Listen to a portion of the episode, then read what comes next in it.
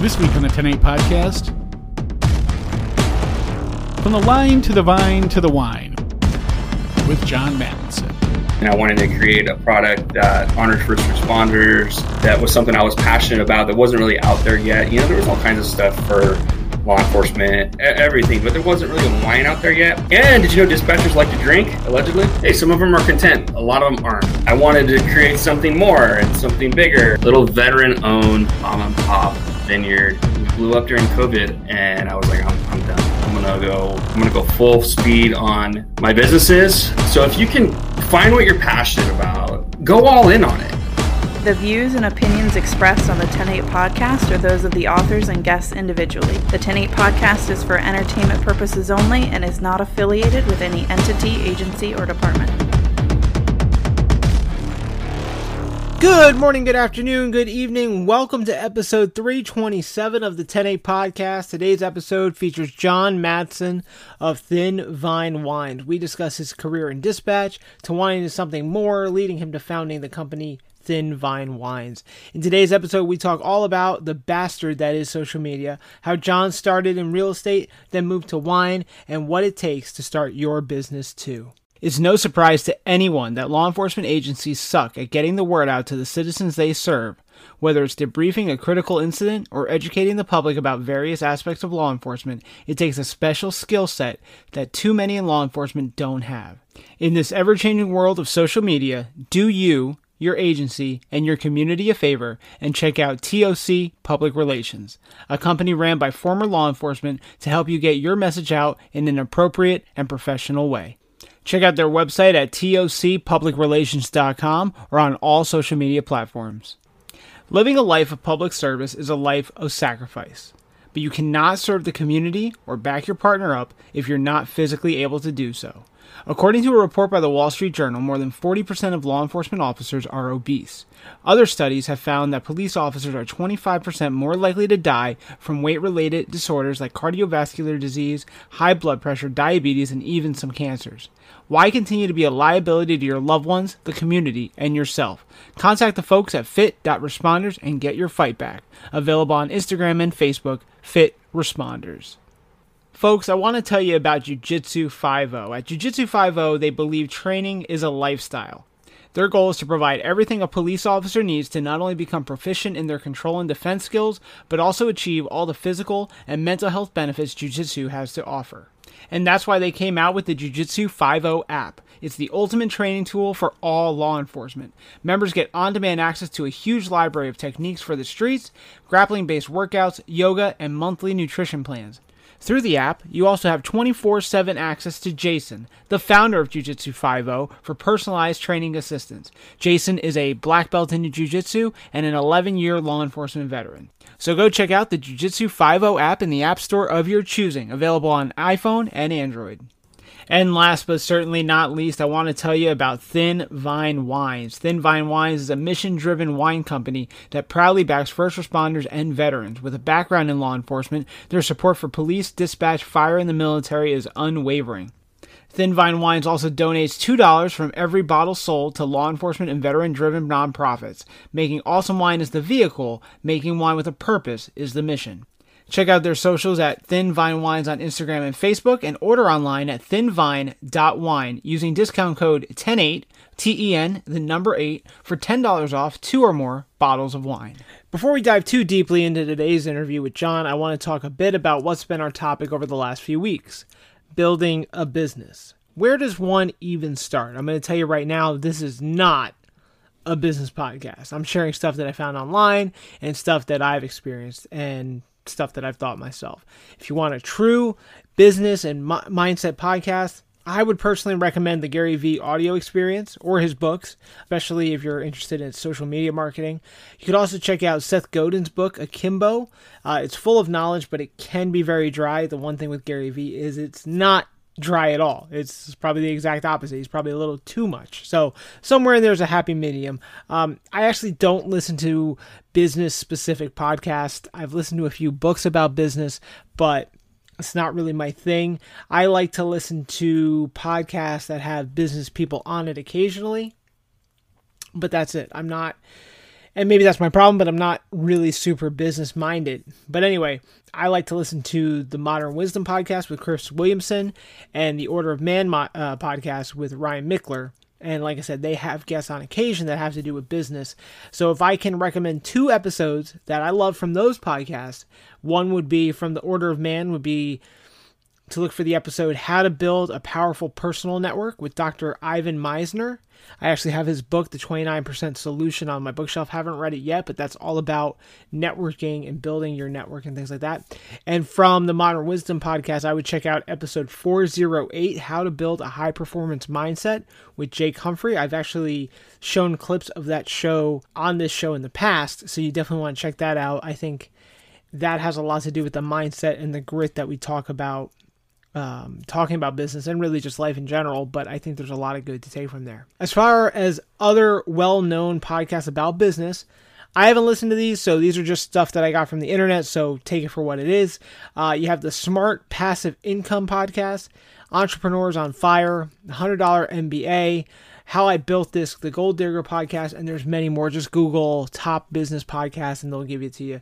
Um, but that's kind of, those are the ones as far as books go, I've got a bunch on the bookshelf here.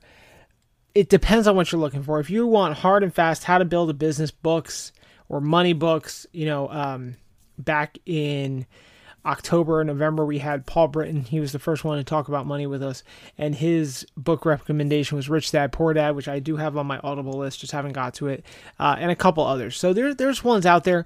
But if you're not looking for just a die-hard, straight into business book, look into Simon Sinek's books. I've listened to Start with Why, and that's helped a lot. I've read, I've listened to that whole book. It's helped me a lot with the 10-8 stuff, and the Infinite Game is kind of the next one that I'm looking into. And there's others as well, but those are the two. And the rest of them that I'm looking at the bookshelf, they're just all mindset books. But if you're going to be in business, you have to have a strong mindset as well. So it really just depends on what you're looking for exactly. But those are some quick, hard and fast recommendations for you.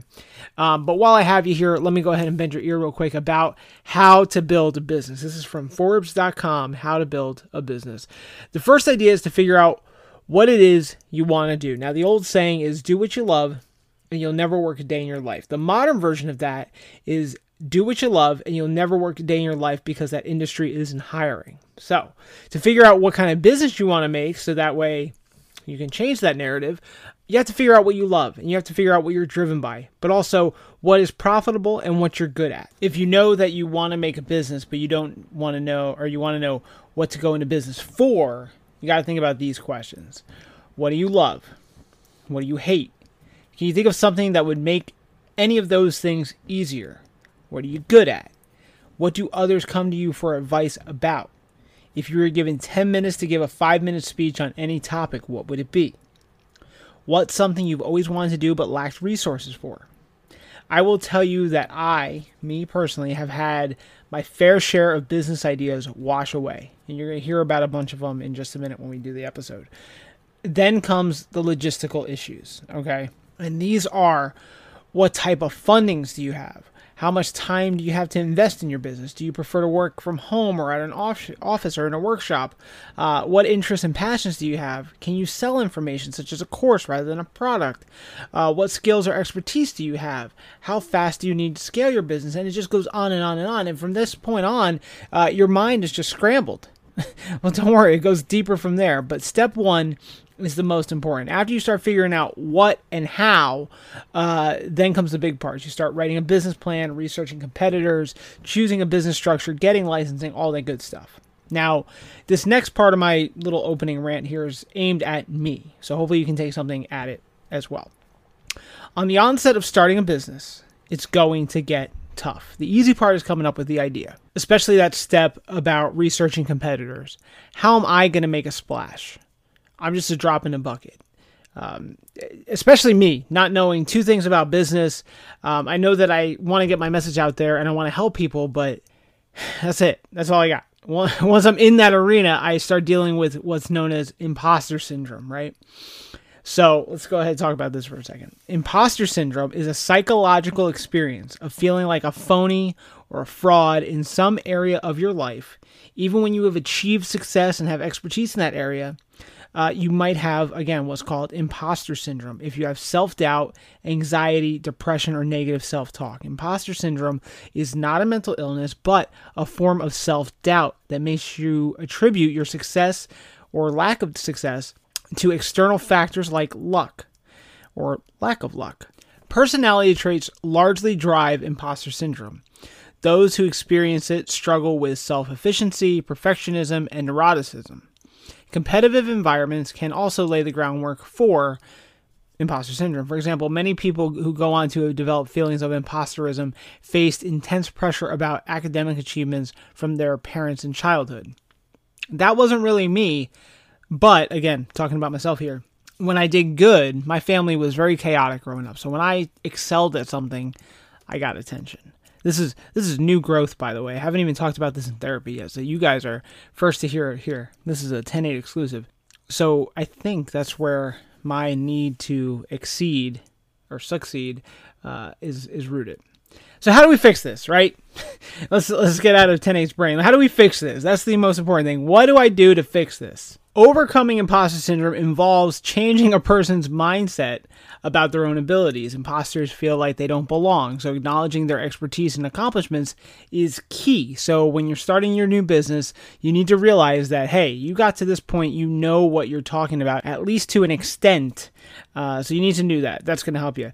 Uh, it reminds you, or reminds themselves, that they earned their place in this professional environment, academic environment, wherever you are. You earned it. You're here for a reason.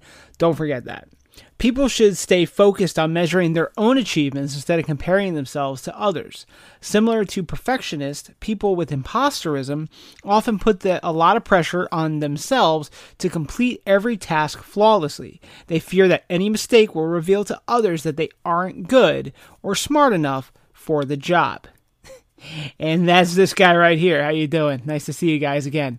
Um, anyone who's been on Instagram this past week knows that I'm currently uh, dealing with this. I'm having having some issues dealing with uh, figuring out my place in the world. My imposter syndrome, my self consciousness has hit a peak. Um, so why not? Let's go ahead and, and break down the fourth wall here. I look at all these prevailing police brands and podcasts like Poorly Made Police Memes, Street Cop Training, Failure to Stop, Dexter Pitts, like all of them. And and they're all by the way, all those people, all those brands are friends of the show, friends of mine. Like I know them all, like them all, and I see how good they are. I see how successful they are. I see everything, right? And then I look at me, and I look at how I stack up, and I just, it's not good.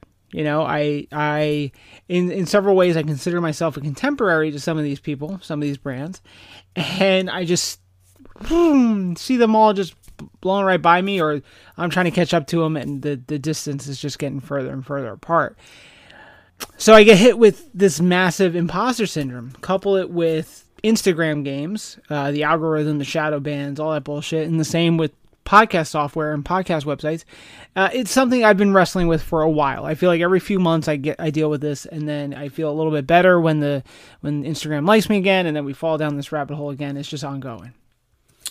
So, this is the part in my intro where I'm supposed to tell you how easy it is to overcome this fear and self doubt, and you know, you'll be fine. Just, you know, stop thinking negatively and everything will be fine. But as I sit here trying to do that myself, trying to talk myself into getting on Instagram and going back to business normal, and I'm sitting here trying to figure out what do I do with this brand, this this thing that I've been building for four years. I've I've listened to Gary Vee, I've listened to Simon Sinek, I've listened to you know Jocko and and all those people that I mentioned earlier, and I don't have the answer. I love to tell you that you will find your way, and all you need to do is believe in what you're doing and and play the long game. Blah blah blah. I don't know, man. I don't have the money, production value, name recognition as any of the brands that I've mentioned already. I feel like daily I slip further and further away from the meme community and I'm not stacking up to the podcast game and I'm not knowledgeable or successful enough in the mental health or personal growth game. So I don't know. I don't know where this show goes. I don't know where I go. As I sit here right now talking to you, I'm telling you that 10-8, you know, the brand that you've come to know and maybe love, it's it's fading fast. I don't I don't know. I don't know where we go from here. The truth is, um, imposter syndrome. This is it. You know, yeah. Have I had success? Have I had some high points? Yeah. Have I had low points? Yeah. Have I had lots of middle ground? Sure. Um, I wish I could tell you there's a quick fix, but if you're someone like me who struggles with self doubt anyway, there is no quick fix. so uh, I keep using the term. It's a slow burn, and honestly, I don't, I don't know. I don't know if it's time to just snuff out the flame. So I love to be optimistic with you, but I, I just can't right now. Um, but anyway, all that leads to the conversation today. Speaking of optimists, we have Mr. Jon Mattson. Jon has had amazing success with his various business ventures, ranging from real estate to wine, and is only going on from there. So sit back and check out my conversation with Jon as we go from the line to the vine to the wine here on the 108 podcast.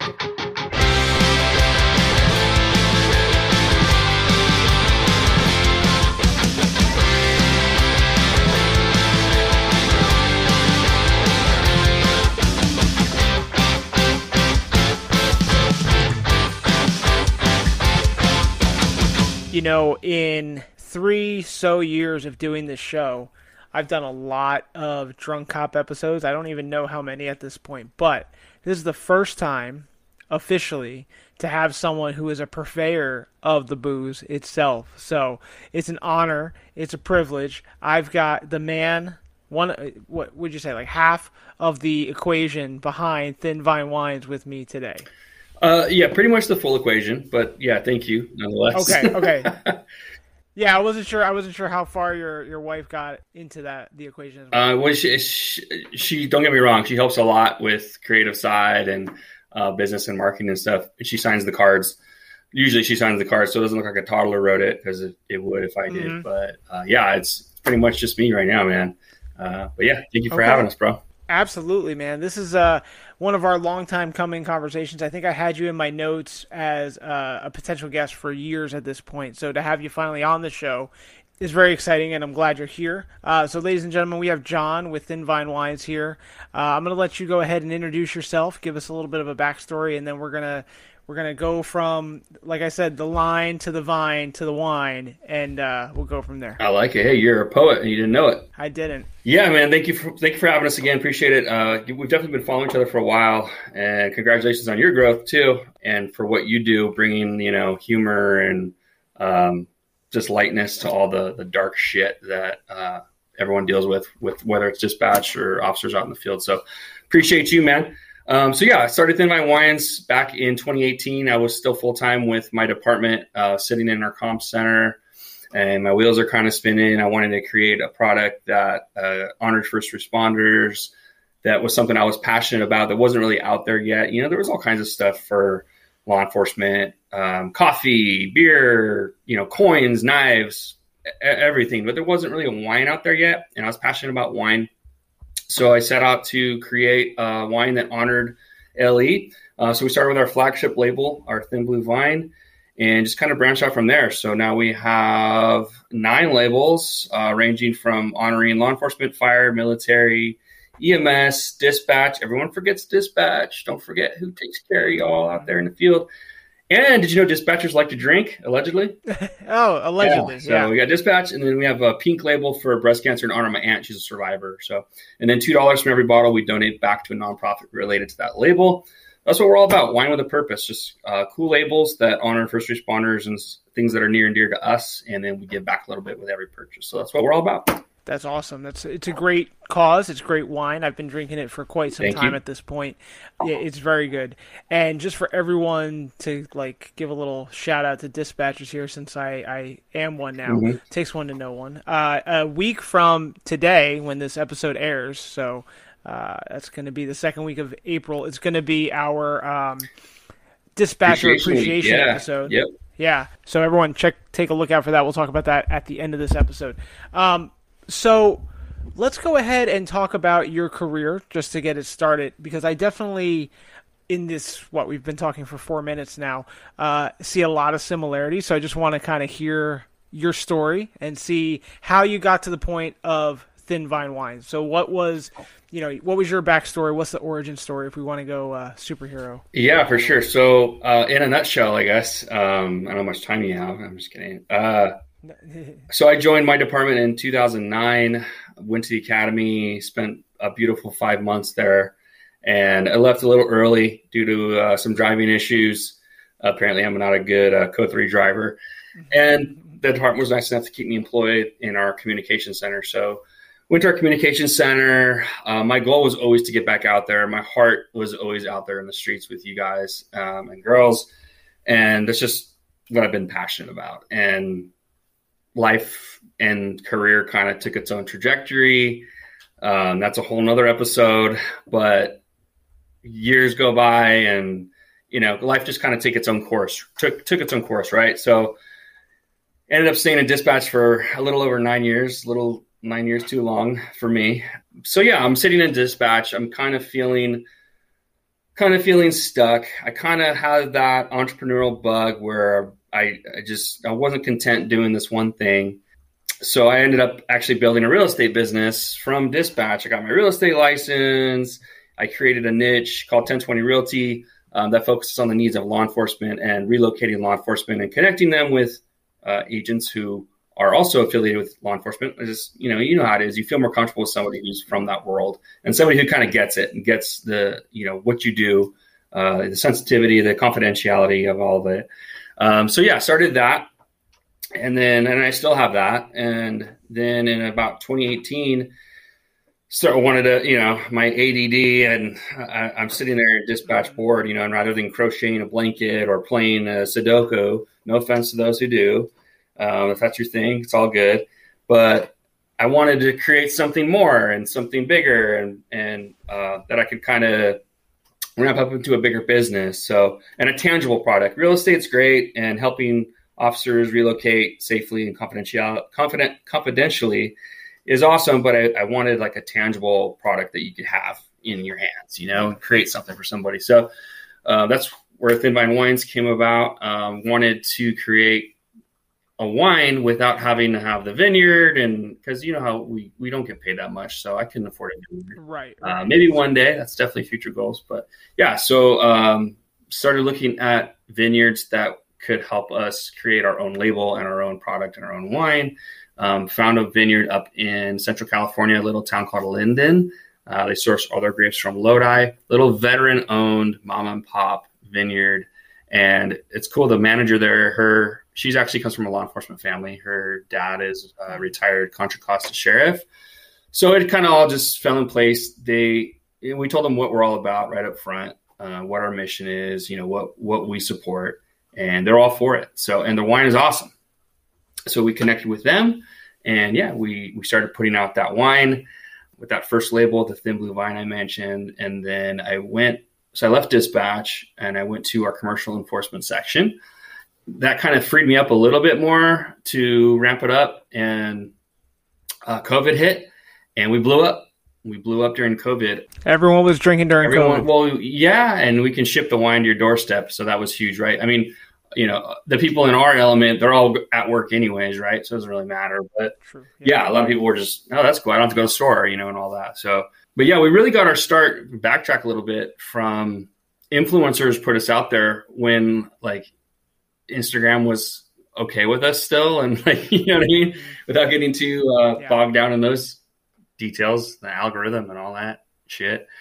But uh, yeah, a lot of influencers put us out there. So Officer Daniels, Deputy Hookem, uh, 911 Strong, Donut Operator, Tomi Lahren, you know, we, we got them all to put us out there and we were super successful because of that. So Instagram was huge for us. And then 2019 hit, COVID hit, we blew up, and then things just kind of slowed down for us a little bit in 2020. Um, 2021, my 20, 2022, my son was born, and I took a little bit of paternity leave. Got to get that date right. Yeah, I took a little bit of paternity leave, came back for about a month, right around Christmas, and I was like, I'm I'm done. I'm gonna go. I'm gonna go full speed on my businesses. Uh, so we have the real estate businesses and some Airbnbs and then the wine business. And yeah, so uh, I left my department after about 12 and a half years to fully focus on um, our businesses and being able to just have that flexibility of, of being at home and being with the kid and, and being there to see him grow up and, and all that stuff. Mm-hmm. So I feel like I got a little sidetracked there, so I apologize. Nope, nope. This is that's perfectly fine. We're gonna go back and kind of pick some things apart. The um, the big thing that I got. So I've been in dispatch now for almost 2 mm-hmm. years, year and a half or so. Um, before that, six and a half years on the road, and basically as soon as my feet touched the ground in dispatch, I was looking for a way out. I was looking for something. I didn't know what, right? And you know, again, the, just like you, the door was open to go back to the uh, to the patrol side of things, and you know, I had my own reasons. Everyone has their own reasons, and that door, the the to this day, the department has not closed that door. But to me, that door is closed more and more, and to the point where like I'm not interested in that anymore. So it got to the point for me. Initially, I was like, again, like 10 existed for most of this time, definitely, you know, uh, four years now. And so that exists, but, you know, I'm looking for something a little bit more tangible. And, you know, I've, I've, to the point of like my family jokes about it, but I've looked at like the idea of like making money and not working to get that money is it's great to me. Like I want something to exist and make money for me. Yeah. And you know, so I looked into owning a brick and mortar business of some kind to the point of like vending machines and then I looked at laundromats and then you know just like these free things. So I totally understand that and my ADHD still undiagnosed, we got to work on yeah, mine's um, not diagnosed either, yeah. Yeah, uh, bounces around to different things. So like again, for a little bit I was all in on vending machines, then I was all in on laundromat, then was, and it just keeps going, you know. Yeah, you know, so I think you you have to find if you're passionate about it. And hey, don't get me wrong, like if you could go crush it with vending machines, go crush it because then that'll free you up for whatever you're passionate about. You can go do it right. But you know, there's a lot of dispatchers, there's a lot of officers uh, that have that entrepreneurial spirit and know that they can kind of create something bigger and better and hey, some of them are content, a lot of them aren't, right? So I worked with a lot of dispatchers who were just pissed off and unhappy, and uh, I worked with a lot of officers like that too. So if you can find what you're passionate about, go all in on it. You know, go all in on it as your side thing. Keep your full time job with the county or the state or whatever, and just build off of what you're passionate about and create something. You know, you can do it but don't just sit there and be yeah. pissed off. Don't just sit there and be negative and upset all the time because we all know those, those coworkers, right? We all work with them, oh, right? Yeah. They want to sit there and complain, but they don't want to actually do any work to change anything, right? and then you tell them, yeah, yeah, and then you tell them like, hey, you know, you could always leave, and they go, no, I can't leave. What are you talking about? Like, you really can, and or even the you know the the safer bet, the safer route, eh, what we're talking about is that side hustle. Started as a side hustle, so you're still getting your steady source of income, you're getting your benefits, all that important thing, but you can kind of see light at the end of the tunnel for something else, especially, uh, and I talked about this in my my last episode, for the people that are miserable. Like if you're happy with your job, then you know we're right. this is kind of not yeah. your not your thing, right. right? But if you're miserable or just unhappy, or like for me, I was bored. You know, you got to do something. Like I need that kind of. Uh, that extra little go get, you know, and just the way things were going when I first got to dispatch was looking at business opportunities. You know what I mean? So, and oddly enough, the first thing that I set out to do, because I was going to go to business school, uh, was to open up a brewery. And I was like, oh man, we got Thin Vine Wines. We're going to have the 10-8 Brewing Company. This is going to be great. But that kind of took a sidestep away from that currently. I like it, man. And I love craft beer myself. So, yeah, anything that we can do to help support that let us know. We actually might be getting into some kind of craft beer element on in our business too. Uh, that's you know to be determined, but dude, that'd be awesome, man. And and there's a lot, and you're in a great state for that, right? It'd be a little harder yes. here, I think, to have something like that. But dude, you're in. I would, I think, you know, from what I see and read and all that bullshit, but you're in a great yeah, area. from everything. Yeah, um, literally. I mean, you drop a dime, you know, drop a pin in a map, and somewhere in Florida, there's going to be a brewery within 25 minutes from that yeah. location. It's just and people that would support, you uh, know, first responders, right? Correct, correct. It's all kind of, you know, something years ago, I went to Ireland, and one of the biggest takeaways was you go to any pub in Ireland, the backsplash of the bar is covered in patches from America. Yeah. You don't see that a lot here in, in the States, period, but there's a lot of places local to me that's got patches all over the place. And, and to me, that's so cool. Like, not only is it supporting, but like, they're, they're proud to show they're supporting. Yeah. I mean, God forbid, right? What a concept. Mm-hmm. Yeah. Yeah. No, we, Yeah. It's a, it's a weird society when you have to hide that. Yeah, we, we just had our, our first like wine event um, last weekend, and so typically we do law enforcement trade shows because we know that that's our core um, audience, and they support us. We support them. You know, it's it's it, it fits. So we did our actual like first wine event, this you know unrelated to any kind of you know public safety, and I was kind of I was kind of nervous or I wasn't sure what to expect, and nine out of ten people were very supportive of like, oh, you you, know, you back law enforcement, you back first. Oh, that's great. Like we love that. We want to support you because of that. There was one lady who we had a um, we had a candle with a gun on it, and she's like, "Why that gun?" Uh, I'm like, "Well, why not?"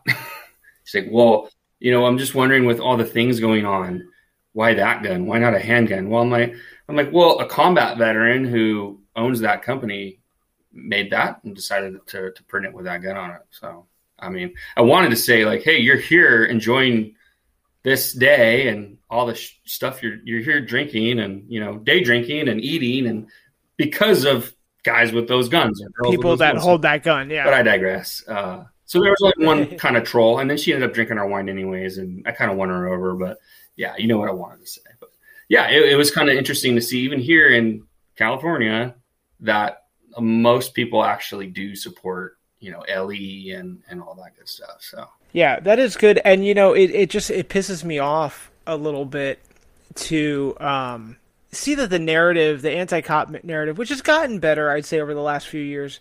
Um, not better. I don't want to say that. It's gotten quieter. Yeah, oh, yeah. it's definitely not That's better. a great, um, quieter. I remember sitting in my apartment during the peak of the riots, the peak of Antifa burning police cars and stuff like that, and thinking that this is not much different. Everyone, bear with me with this reference here because I know it's going to like immediately put people on edge. But it's not much different than Nazi soldiers targeting Jewish houses, Jewish vehicles, Jewish businesses, and vandalizing them, crushing them, targeting them. And I was sitting by myself, not saying that, you know, obviously the George Floyd riots and the Holocaust are anything close to the same, but the similarities are that we were targeted, law enforcement officers and first responders were targeted, and literally took money out of business owners' hands because of this stupid narrative that was going around. And you even said, you know, because of the way the political things were going, uh, your business has kind of stalled out on Instagram because they're, yeah. you know, basically punishing you, and I experience it on the daily basis, punishing you for what you support. And it's very frustrating, especially to be someone who owns a business, literally put food on your table because of the business you do, uh, to get that taken away from you simply because of who and what profession you support. Yeah, uh, it's crazy, and I think we've we've DM'd a few times back and forth. Like, uh, is this algorithm fucking you too? Like, okay, great. It's not just me, you know. Um, not great, but you know what I mean. Like, it's it's just little little uh, commiseration. Yeah, we, you know, we we built a great following, and now most people don't even see what we post. They don't see our stories because we are pro America, pro LE, pro first responder. Uh, you know, we don't get real political, but you know, we, we back what we back and that's those are who our followers are. So why aren't you showing it to our followers at the least? But correct. So. And so I, I've been, I've I've gotten a lot better looking at the analytics and looking at my stats and stuff because I can fixate on those numbers really to my detriment. Mm. But in the last month, Typical literally dispatcher. from mm-hmm. I'm looking at what's that? Typical dispatcher. Mm-hmm. Yeah, yeah, yeah. From February 21st to March 20, 22nd today or yesterday. Like I don't know if you can see it, but those are the numbers. And like you see how there's like two little peaks mm-hmm. at the end there? I'm like that is ridiculous. And those dips are not even showing the truth. Like the the real truth is that I got nothing for those days. I got for for someone with a decent following to have your uh, interactions drop into like under the thousands. It's like what am I what am I even wasting my time for? And it it, it is highly frustrating when you know things like monetization or having a product or anything is involved because it's like what you're again you're taking money out of my hand that way. Yeah, I mean, we literally had to kind of pivot our business model and switch from just direct to consumer, which is what we all we, we historically were, into retail. So we're trying to get into more retail stores and restaurants and all that, and that's been surprisingly surprisingly like well received too. People you know back it up and they see what we're about and they love it. Um, but yeah, we had to completely kind of change what we were doing. Basically, change your business model. Yeah, yeah, yeah. Because what was working once wasn't working anymore. You know. Yeah, and you know, I was talking to someone today, getting frustrated on Instagram, and I was like, I guess I got to build a website because. You know, up until this point, I've been using Instagram to kind of promote everything. And if this is just going to be the thing where I'm just going to have a good day and then a whole month of shit, and then another good day and a whole month of shit, I can't that's not sustainable. So now it's like, all right, now I got to spend more money and build a website and, and do things like that. So it's just it's frustrating, but obviously, I guess you know takes money to make money or whatever they say. Um, so going back to your business and things like that, how? So you said it was your passion for wine that got you started, but let's talk about that. How does one start a wine business, a wine selling business. So you said you got in what go there's so many questions I could ask cuz I'm I'm so new to this. So you got in contact with this vineyard in California. So what happens? They grow and make your wine and you throw a, a label on it? Uh, so they pretty much do everything. Really, we tell them what kind of wine we're looking for. Uh, it's called a custom crush. So anyone can really go to a custom crush or you can hire a vineyard to make your wine for you if you don't own a vineyard and you don't want to buy a vineyard you can't buy a vineyard. So we found one that makes great wine and their values align with ours. And we tell them hey we want a cab we want an old vine zinfandel we want a pinot or you know whatever. And they do the hard part they do the science behind it because lord knows i couldn't do that i'm just not smart enough for it so we trust the professionals for that, right? We outsource that. Um, so they do the hard part. They make the wine for us. We tell them what we're looking for. They make the product. They send it to us. Yeah, we like it. No, we don't. Or it's too young. Let's let it age a little bit. And then they we create the labels. They are they're all federally approved. Once the feds approve them, we send it to the winery, and they actually bottle it label it, and then send it to us, and then we distribute from our location here in uh, beautiful Escondido, California. Okay, okay. So, and that was just when you said you had a passion for wine. That's what you what you landed on. That's how it was, or did you have to kind of adjust your idea from that? Uh, so I, you know, I started drinking wine. It's it's an acquired taste, right? Kind of like any craft, like a craft beer, like an IPA, right? I love IPAs, but I didn't like IPAs at first, right? Um, so started drinking wine, you know, back in probably like 2012, 2013. Um, my palate kind of started developing. Being right here, we're right near a region called Temecula. It's a great wine region, really underrated, great reds. And then, you know, we're close to Napa. So been to Napa, Santa Barbara. Actually got to taste wine in Italy, um, taste a lot of wine in Italy. And that kind of just grew my passion for the science behind it and the, the art behind it. Um, but I, you know, it's it's still not something that I can do myself or that I'm comfortable doing myself. Definitely, I want to be more involved, you know, as we grow. But yeah, so wanting to create a wine, but not having those resources as far as I don't have a vineyard, I don't have my own grapes. Um, that was the easiest means possible to get a foot in the door for getting into the wine industry with our own label that's custom made for us. That makes sense kind of the same thing for craft beer and me. I, you know, I, I went to a few craft beer bars and I was like, and, and just general beer in general. And I was like, I don't see the appeal. You know, I had a couple IPAs that made me gag. Uh, stouts were okay, but I didn't really understand it. Went to Ireland, did a couple beer tours there, and I'm like, oh, this is actually really cool. Again, like the science and the uh, like the culinary side of it you know, looking at like what flavors match with what and things like that, that started the fire. tried making my home brew, made my own little craft beer at home from a recipe that I got in a kit online. Wasn't terrible. Wasn't, you know, I, I wouldn't sell it at no store or nothing like that, but it wasn't bad just to say I did it. And I was like, okay, now I'm like, through this conversation, I'm going, okay, I got to find like a true, like, brew craft, you know, someone who really knows what they're doing and see how that works. Cause like, you know, me doing it in my in my kitchen is a whole lot different. Yeah, and, and if you want to learn that side of it, you know, learn it, embrace it. Um, hell, get a part time job as a brewmaster, like apprentice, apprentice at you know a local place down there. But yeah, they do something called white label in the beer industry, right? Where you can go to a brewery. Not all, not all of them do it, but you can go find one that does a white label and say, "Hey, I want to make my own beer," and they'll actually do the beer for you, um, and you'll work together to find that perfect, you know, recipe for your brand. They're the ones making it, but it's your brand. And then, you know, just like our wine on the back, they'll have a little section saying, you know, brewed for 10-8 memes by blah blah blah brewery company. You know, and no one cares. It it doesn't make a difference. It doesn't make it taste any less because somebody else made it for you you know? Right. And I think that is um, part of it that people. I don't know. I guess that's kind of like looking behind the curtain of the beverage industry is that knowing that there's a winery up in uh, St. Augustine that I went to, and they're, you know, same thing. They've got their label on it, but the grapes and the wine itself come from a different winery somewhere uh, in Central Super Florida. common. And, Super common. Yeah.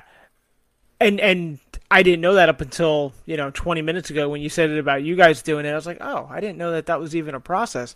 So you really start learning about it. So, so once you got all that figured out, as far as like the product you were making and everything, what steps went into actually solidifying and forming the business side of it? Oh man, um, so I created a I created our first label. I actually I can go grab it.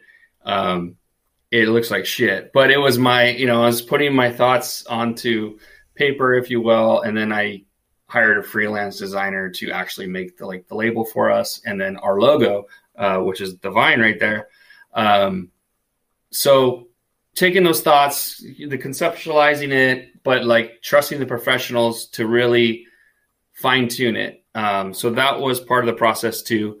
Uh, you know, otherwise it would have been a complete mess if I just tried to do it myself entirely.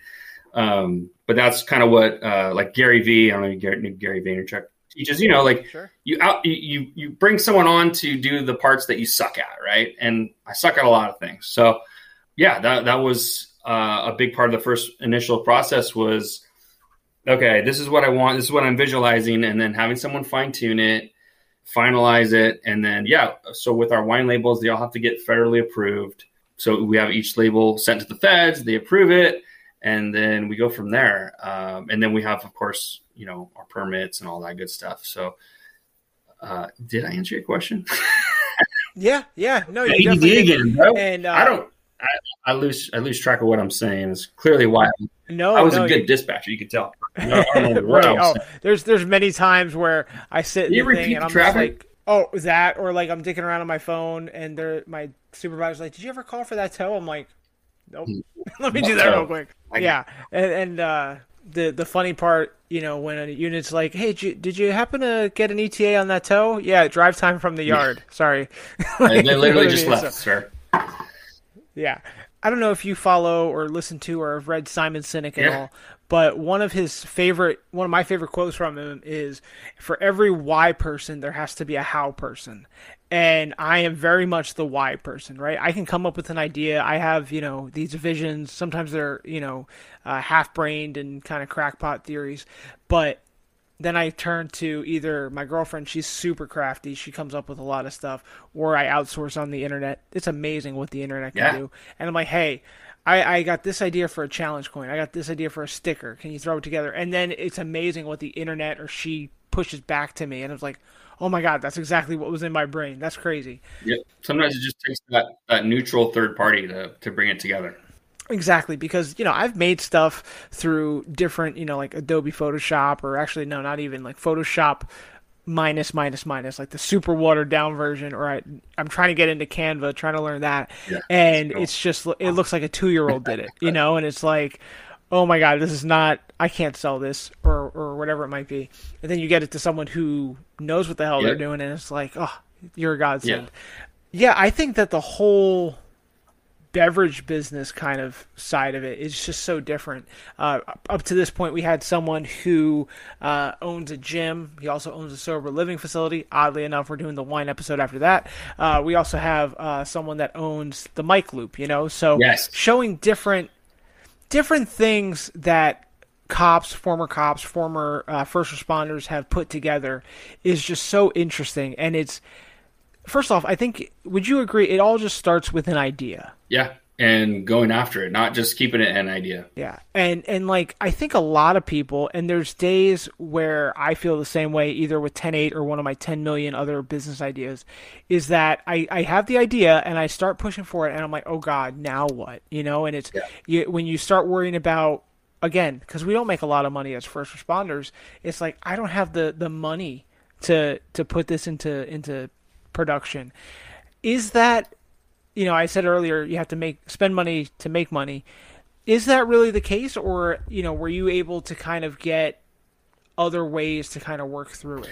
So it's kind of interesting. Great question. Uh, and you're absolutely right. You know, and depending on what your venture is that you're looking into or, or that you're passionate about and you want to conceptualize, yeah, it could be a lot cheaper or it could be a way more expensive depending on what it is.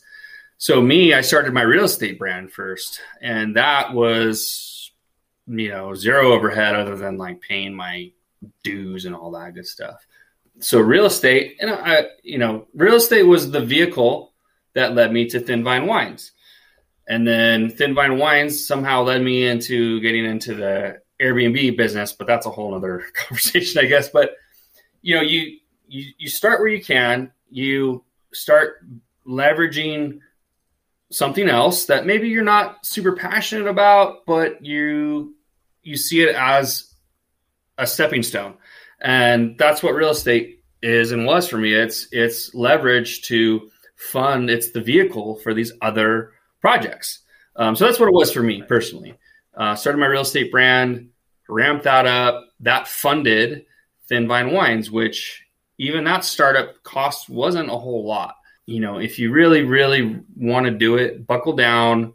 It's called bootstrapping, right? You just you, you stop spending money on stupid shit, save up. Um, Google's free. Start learning everything you can about what you want to do. Educate yourself, and just figure it out from there. Uh, I, I was selling T-shirts. I was designing T-shirts on uh, Teespring or TeePublic. I forget what it is. I still get an email once in a while. Hey, you sold a shirt. Uh, you know, today was a good day. I didn't have to use my AK. Like I just made random designs. I was sitting in a dispatch board on graveyards. Like what? Uh, you know, instead of playing Sudoku or playing blackjack with everyone else, you know, at two o'clock in the morning when there's no calls coming in, I was like, no, I need to like, I need to do something. You know. So yeah, I was designing T-shirts, I- selling just, I think that's that's a great point of view. And that's just me. Like, I, don't get me wrong. I don't. Right, I'm not but- shitting on people who want to do that. Like that's all good. No, and and you know, neither am I, but again, kind of speaking to the people unhappy in their situation, you know, and and we're speaking as people in dispatch or who were in dispatch, but there are plenty of guys on the road. Two o'clock comes in, instead of sitting in the parking lot watching or making TikToks, how about you apply your time to other ways? You know, I think that's a really really good point, and there's so many many, many, many, many cop owned businesses out there for everything training, coffee companies, wine, uh, t shirt brands, stuff like that. They're, they're all out there, right? So, the way I see it, and I gotta gotta figure out how I want to say this. When I when I make stuff, when I make my T-shirts, when I do the podcast, when I do the memes, I'm like, man, I'm just a drop in the bucket, one of a million pages out there. But that being said, I am just a drop in a bucket, which means there's plenty of people that haven't gotten to that drop yet, and there's a reason for it. So whatever your idea is, don't don't go like, oh no, there's already so many of this out there.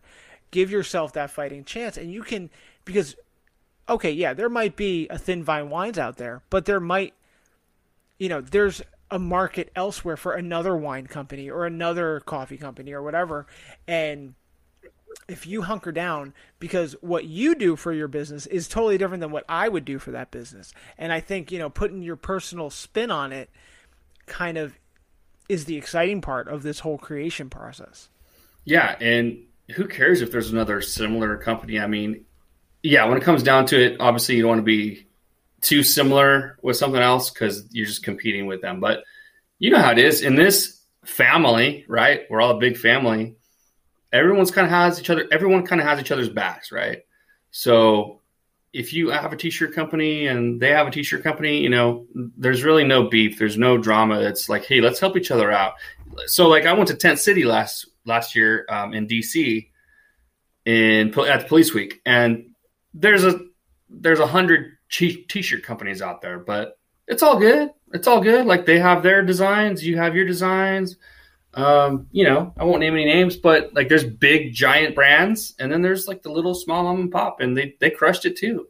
Um, and it's all good. You know, we're we're a big family, and people will be supportive. And actually, that's a great place to start. So if you are sitting in your uh, patrol car at two in the morning with your red light on, and you're just like, well, now what? Or you're sitting in dispatch and your beat partner's crocheting a fucking blanket start reaching out to those companies that do something similar to what you want to do. Like, hey, I'm thinking about doing this. Like, where should I start? I I almost guarantee you most of them will help you. They will try to mentor you as much as they can to help you get up and going and get that just that first step really is all it takes most of the time. Right. Yeah, I you know I would people message me all the time either about starting a podcast, making stickers, whatever, and there are there are they are out there, but there are very few that gatekeep that information. You know, yeah. like I will flat out, you know, I I don't really have a blueprint, but I'll give you the blueprint that I have what's worked for me up to this point. And as I said earlier, I can't tell you that's going to work right now because Instagram just kind of stopped everything. But the point being everyone is so uh, willing to help and give information out. Yep. And talks like this, I really hope kind of spark people who feel that that need to create something but don't know where to start and literally the answer is just do yeah. it and also not to not to uh, uh, talk poorly about Bridget in dispatch who's crocheting that blanket she might be selling that at the farmers market hey know? Get it, Bridget. You know what? You go slaying at the farmers market. I love that. Absolutely. I shouldn't. I, I mean, shouldn't shit on Bridget for crocheting that blanket. Um, I just know if I get it in my Christmas basket, I'm you know I'm gonna give it away to like a, a dog shelter or something like that. Right, no right, right. Um, no, but you know, and right now I'm on I'm on nights in dispatch, and same thing about um, where I work. It's like midnight when the when the times the calls stop coming in. Um, but that's why I went back to school because I was like, I have all this time. Yeah. I could do nothing with it or I could do something productive with it. And again, that's all kind of every time I do an assignment or, you know, take another class, it is a another payment into that future, into that goal. And, you know, cuz I I've been flat I've been very honest with everyone like I don't see past if I make it 10 years in dispatch, that's going to be a long time. Let's put it that way. Um, but I see so much more in my future because of everything that I've experienced and things like that. So I'm always, you know, building to that next, climbing to that next mountain peak. And um, I think that entrepreneurial side is just an example of one of those things that we can, we can um, cultivate and you're right, Google's free. You can learn so much. I learned so much about vending machines just sitting in my dispatch center on Google for a few hours, and yep. I was like, "Oh, look at that!" You know what I mean? So, um, the the real estate thing, I think everyone kind of shits on the real estate market a little bit because I feel like everyone rushed to it, but that's got to be a sign, right? Everybody's doing it. It's got to be a good option. Yeah, that happens when the market's high. It's just that's what happens just naturally. The market gets really high. You know, yeah, here average house is six, seven hundred thousand. So yeah, you sell one house a year, you're good to go. Um, so that's natural, but you have to set yourself apart. You can't just join, and that's what I realized real quick. I joined with uh, a big brand brokerage, and I realized real quick I couldn't just be Jon with blah blah blah realty. Like I had to set myself apart.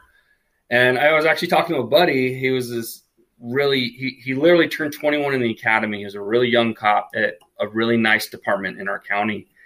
and he ended up buying his first house at like 23, um, which is great. And but his realtor, you know, she had no idea, so she sold him this house, and he hits me up. He's like, "Hey, Jon, um, my neighbor is 5150." And he goes on his so our penal code for crazy a crazy person, you know, a mental case, to be frank or to be specific. Mm-hmm. And he goes on his roof every night and just screams. I'm like, well, that's cool. Did your neighbor run like an ARJIS check on, or did your realtor run an ARJIS check on the neighbor? Like, I don't think so. I'm like, so I'm like, okay, cops, dispatchers, they need to work with somebody who understands those things that people don't even think about. Your average, you know, Adam Henry with Adam Henry Realty, just not even on the radar. Like, I don't need to check what's what the like activity is in the neighborhood. Who cares? It's not even on their radar. So mm-hmm. I was like, okay, we need to create a brand that specializes in helping first responders find not only a you know suitable house in a LE friendly neighborhood as much as we can, but also if you're retiring in California and you're moving to Florida, and let's say you have your real estate license, I can say, hey, my boy 10-8, he's got his license, he has a history in law enforcement, he knows what you need and like what's important to you, he'll take care of you. You know, there's something about being able to connect them with somebody who gets it and understands that life that they have, you know.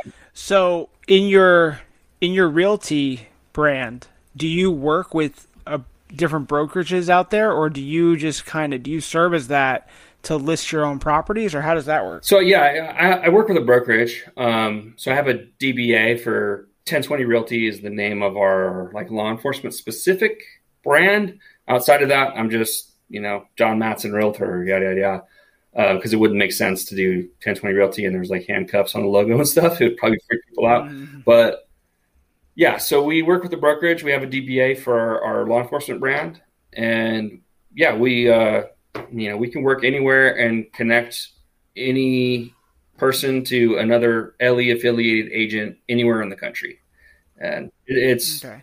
really it's nothing to them, nothing to the client. Nice, but obviously it's it's able for you to serve your needs and and do the things that you want to accomplish with it. Yeah, it's um and I am passionate about that. You know, it, it's because I would want that too. I would I would want that connection where this person gets it. This person knows what I'm dealing with, or this person understands graveyards. Right? I tell them, hey, I'm on graveyards, and they still call me at like nine in the morning.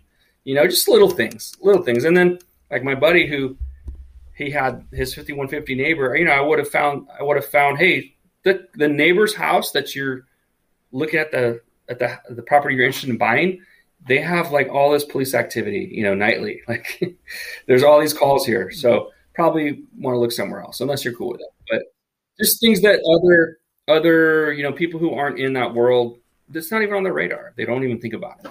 Yeah, absolutely. I had a I'm I'm lightly in the real estate market right now, and I was looking at a house that was for sale right right around where I work, and same thing. We were bored on graveyards, and we start doing call history searches for all the surrounding properties. And sure enough, there was we call it Signal 20 in Florida. There was a Signal 20 right, you know, caddy corner to the house I was looking at. I was like, well, that's not the one. And like they were not uh, low level mentally ill calls. They were like, you know, walks around the neighborhood with a knife, and I was like, yeah, nope, not, not, not. Who me. doesn't like um, that? But that's, yeah, yeah. I mean, don't get me wrong. Sometimes it's interesting to open up your window and see what the local wildlife yeah. is doing, as I call it. The local crackheads. You know, yeah, but you know, not not if I'm living there full time. You know, and if they're like where I live right now is the pass through between two major roads, so you you know you see a lot but they don't live there, you know. So I'm like, okay, that's okay. If my neighbor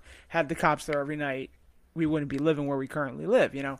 But again, that goes to what you're saying that you know first responders get it, so you need another first responder to see you through to that thing. So if um since we kind of talked on it, if someone was looking to get into real estate, what would you recommend them do? Uh, it's great for um, people in our position or you know in your position um, because it's at least here in california which i would imagine it's a lot harder here than anywhere else just because they make it a lot more complicated than it needs to be here with everything right so I did home study. Uh, when I got my real estate license, I, I paid for a course. They sent me the stuff to my to my house, and I did it uh, at my leisure. Uh, so I did the home study, took the at home test, and then I took the state exam, which is actually the state exam was harder than any law enforcement test I'd ever taken in my life. Um, it was actually really hard, so I'm glad I studied. But uh, yeah, you, you know, you do that, you get your license, and then you you sign up with somebody, and if you want to keep your full time job, great. But you sign up with a brokerage where you're like, hey, uh, I have this full time job. I want to do this part time. You know, are you cool with that? Yeah, great. And then you go from there. You really what you want to do is become a buyer's agent first because they're going to have these leads for you. They're going to be a big team or a big brokerage where they have so much business coming in from the leads they're generating. They need to funnel them out to people because they can't handle them all on themselves. So they're going to give them to you. They're going to take a cut. Obviously, they brought the lead in, but then you're just getting these leads funneled to you. So uh, that's what you should probably start at, unless you have this it's called a sphere of influence, right? So your family, your friends, your contacts that you already have, unless you have a sphere that you know is going to just crush it for you or give you at least that, you know, one or two deals a year that you're okay with, then yeah, you probably want to look for a buyer's agent role wherever you're at. And they're all over the place, especially right now because real estate is just booming. Real estate's good. Yeah. Yeah. Now, two things with it. First off, my first semester back in college, taking tests, I was like, "Holy crap! What is this? Where are all the uh, D, all of the above questions?" Because the tests are so much more difficult than law enforcement Yeah. questions and, and tests. So I Weird, definitely right? relate to what you were saying with that. Uh, yeah, go figure. Um, non law enforcement related people listening to this are not going to understand the simplicity of cop tests, especially for like recertification. It's scary Like, that's easy. just Scary easy. I mean, there's a lot more harder stuff down the road, but yeah, the like Yes. written tests. but but like the stuff like the yearly requalifications or the the reevaluations that you need to take um, especially you know you take your ncic test uh, every two years for 20 years i mean you can do it in your sleep at that point maybe a few nuances change but it's not it's not that big of a deal um, so going back to the real estate thing um, at, literally as we're talking i'm going how to get a how to get a real estate license um, but when you do that um, the, sp- the sphere of influence is a big deal i had my nephew uh, went from working customer service he went to be a car uh, car dealer and i was like d- he was hitting me up he's like hey you need a new car i was like no i'm good with mine man and i, I was like asking your friends and your family to buy a car or a house is so much different than asking them, "Hey, you want to buy a T-shirt?" Like I'm, I'm you know, Yeah. I'm running this T-shirt business. Yeah. It's a major life investment. Yeah, you, you know what it is. You you offer yourself as a resource. That's it. Like, hey, do you want to buy a house? Like, nah, you know, that's kind of a not the best way to approach it. It's, hey, I got my real estate license. I have a few deals under my belt. Like, if you need help, let me know. If you want to, you know, let's like let's talk about it, or let's see what your house is worth. You know, if you start thinking about selling, it's just offering yourself as a resource, and you know, sometimes it works, sometimes it doesn't. I'm not a like salesy guy. I, I kind of actually hate like salesy people. So I always approach it that way: is is how do, would I want to be approached as a consumer? You know, and and I do that with everything, with the wine, with the real estate. Uh, I just try to treat it how I would want to be treated in that situation. Right. Yeah, that makes perfect sense. Now, if you get your license in California, are you able to sell down here in Florida, or is there something else you have to do on top of that? No, you can you can get dual license states. Um, a lot of people actually here have that. So, but like the neighboring states, so you know Arizona, Nevada, that sort of thing. What what what I would do is, let's say you got your license, and I had a client here in San Diego retiring and wanted to move to Florida, which is actually happening quite a lot. Very frequent. Yeah. Yeah, I'd say, hey, I got, I have a guy down there, great contact, uh, law enforcement background, and I'm going to hook you up with them. And then you would actually take it from there. You'd pay a small referral fee when escrow closes. That's all good. They get taken care of. You get taken care of. We get a little bit. It's win-win for everybody. Every, everybody's eating. There's enough for everybody. Yeah, everybody wins. That's awesome. Um, you know, I I was offered to take the real estate test with a buddy a few years ago, and I was like, "Oh no, man, that's not for me." You know, I'm gonna be a cop till I die, kind of thing. And you know, we all know how that worked out. But um, you know, even just in the in the little bit of this conversation, but I've seen him kill it, you know, in in doing real estate since it, and I'm like, that might be something just to look in for, especially the idea of like doing it part time at your full time job, um, Yeah. and using it to facilitate and pay for other things out there. That's like, I want, I, I'm, I wish I was in the head of the people listening to this because to me, I'm like, this makes sense. Yeah, and don't go into it thinking, "Oh, I'm going to get rich." You know, can you get rich doing real estate? Yeah, fuck yeah, you can. But don't go in thinking, "Oh, I'm just gonna, I'm gonna crush it right out of the gate." Like, no, it's going to be a little bit of a slow build up. Hey, if you crush it right out of the gate, great, good for you. Um, but you kind of have to go in with the expectation of this is to take a little bit of time. But when I get that check, when I get that escrow check, like it's going to be great. And like you said, um, I'm going to use this to ramp something else up or build something else or start something else. You know, use it as your vehicle to do those other things. Yeah. And again, it's kind of like, you know, what we were talking about using it as a side hustle kind of thing. Like, hey, I'm already getting my full time pay. I've got benefits. Like, I'm not giving all that up to go work on this where it might be a slow build up. So I think all that needs to go into the mindset of people going into it. Yeah, I, I, it's funny. I was actually I was down by our old comm center yesterday um, at my wife's work, and there was this old. There used to be a FedEx building there, where like a FedEx office. You know, you can go print stuff or get on the internet. So our comm center was probably like five minutes from there. So I remember I, we had thirty minute lunches. So I'd have like some kind of real estate deal going on where I can't do everything from my phone. Like I could do a lot from my phone, but there's some stuff you just need a freaking computer, right? So I remember on my 30 minute lunch, I would haul ass down here to this FedEx, print something out, sign it, scan it, upload it back, and like get back just in time to like get back on my seat before they're like, "Where, where's Mattson?" You know. Um, so you do what you got to do. Like there's hectic moments, but if you have that freedom and flexibility to look at your phone, you can do a lot from your phone, man. I've sent contracts from my phone, signed contracts, signed, you know, home inspections and stuff like that. So yeah, think of stuff that you can actually start doing from where you're at. Uh, if you can safely, you know, it's a little different if you're out on patrol and you're out in your car. You don't want to be looking down at your phone all day, obviously. Uh, but if you're in dispatch or you're on Graves, you know, do something where you can actually work on it um, in that position that you're already in. Right. That that you're in trouble for too much, hopefully. But, Sure. And you know, you know another thing like let's say you are working day shift you're working patrol or you know at a busy dispatch center or a firehouse whoever's listening um, you can also use your next shift bid or your next you know ability to change your shift to go and be like hey i want i need to work nights because maybe i'm studying for a test maybe i'm studying for my real Yeah. estate license and like it goes back to like if you want it you're going to make it happen. Because a lot of people could hear the first part and be like oh you know i don't i just don't have time for it. You can make time. You can figure out. Or like you said stop spending money on shit you don't need. And uh, my last guest said the same thing like hey you may want to drive you know uh, the newest sports car but maybe you need to buy a toyota corolla for a little bit or not not buy a new car you know like maybe stick with the one you got that you have paid off so that way you can use your money to do something else something better Yeah, absolutely. Uh, and th- th- there will always be those people that will make those excuses no matter what. But if you're miserable in what you're doing, f- fix it. Fix your shit. Fix it. Don't just sit there and complain and be miserable. You don't have to be like that. And people get stuck in the security of it, right? And I got stuck in a little bit of the security of it. I have this state job, you know, I'm vested and I'm X amount of years away from medically or, or medical after retirement. You know, you get st- you do get stuck in that. Well, I can't leave that, right? Um, but you can, you can. It'll be all right. Yeah, I like.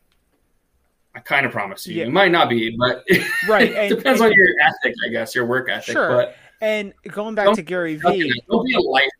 There was a lot of people I work with that are lifers, right? They hate it. They're miserable.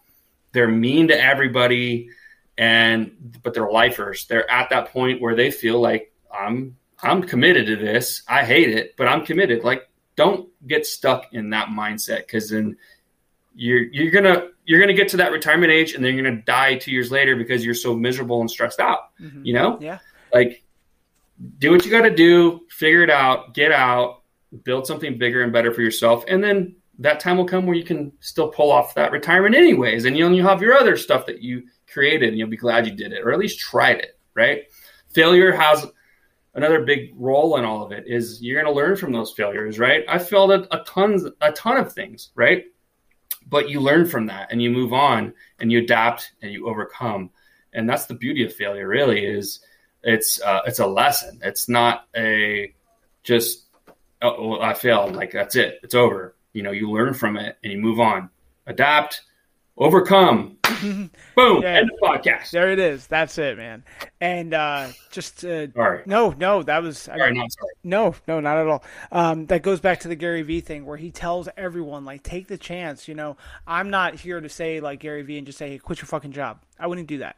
But if you're not happy, work on things to make you happy. And that's really the ultimate goal of the shit that I talk about is I just want people to be happy and fulfilled in whatever it is that they're doing. So if you're Yes. if you're sitting at your job and you're not enjoying it, it's not it doesn't serve you, then it's time to look for something that will. You nailed it. If it doesn't serve you anymore, you know, look for something else. And I, I'm in a couple like dispatch groups on Facebook, and I see a lot of people who are like, I'm just burned out. I'm burned out. I don't know what else to do. And one, take your vacation days. Like, take your vacation days, go do your reset, whatever that might be for you, right? We can't we can't um, determine what that is for you, but take your your PDD days. We had like PD day, PDD, personal development days. Go take your personal development days, whatever that means. Go do it. Go do you, and go to EAP. Like we had EAP, um, which do you had? Did Yeah. you? Was it Mhm. called EAP for you guys? Yeah. So go talk to somebody. Um, a lot of people, I think, in the, like the younger generation, my generation, they kind of see talking to a therapist as like weakness. Like, no, actually, you're you're going to be a better person because of it. It's it's there's something about talking to somebody who's impartial, who's professionally trained to literally solve your fucking problems, um, has a college degree in solving your shit, fixing your shit. Uh, so use EAP. Go talk to somebody. You don't tell anybody what you're doing. A lot of people are, are ashamed, right? Well, what if you just don't tell anybody and you're just focusing on yourself and you're fixing your own shit internally? Um, so that's another big one. So people get burned out. They might not have these inspirations that you and I have, but take care of yourself. Um, take the time off. Go talk to somebody and find somebody that you actually connect with. You know, that's the beauty of EAP. You can bounce around from person to person until you find somebody who actually you you kind of connect with and you feel uh, gets what you're going through and your problems. Yeah, absolutely. So I hope everyone listening kind of takes all that to heart because what you said is exactly right. Um, so we're gonna get ready to wrap it up, but I do have our last ten questions that I have to ask you. These are the questions I ask everybody that comes on the show. Ten questions. Ten questions. Uh, at one point, this was I, I shouldn't have talked so much. nope. You are perfectly fine. Uh, so the first one is, what's the best book you've read recently? Um, it was a children's book about comets and stars. Okay. Okay. nice. Um, no, we, so we have a 19 month old. It'll be 19 months in a couple days. So I feel like a lot of my books lately are like, you know, circles and shapes and colors and numbers. Um, but like the last adult book, my wife got me the um, the Jordan, the Wolf of Wall Street book. Jordan, Yeah, I forget his okay. Uh, so I need to start that. I haven't started it, but I have a lot of Gary Vee books. Love Gary Vee.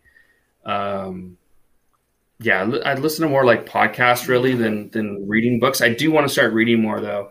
Um, so like Grant Cardone, uh, Andy Frisella, Gary Vee. There's a lot of the guys that Yeah, I, I got follow. I got Jordan Belfort's book for Christmas as well. Belfort. Thank you. Yep. Yeah, I can remember. And um, uh, let me tell you, man, Audible has been amazing. Audiobooks and things like that.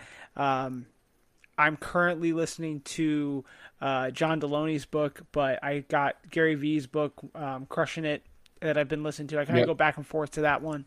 Um, just great stuff. Um, and I also like Audible because it's typically read from the author, so you kind of get that personal. I like that. Yeah. Yeah. Like you don't want to read it. You don't want to listen to a Gary Vee book without Gary Vee, you know, his voice. Right. Right. And the Like, thing I like about the Gary Vee book is he will be like, "Hey, I'm going off script for a second, and then he'll just start talking because I, you know, I don't. Hey fucker. Yeah, pretty much. I'm like, there's no Yeah. way Gary Go to Vee can garage be sale. scripted. Yeah, exactly. Go go to garage sale, get some baseball cards. Go flip some shit. Um, what is something that you do to ground yourself? to ground myself.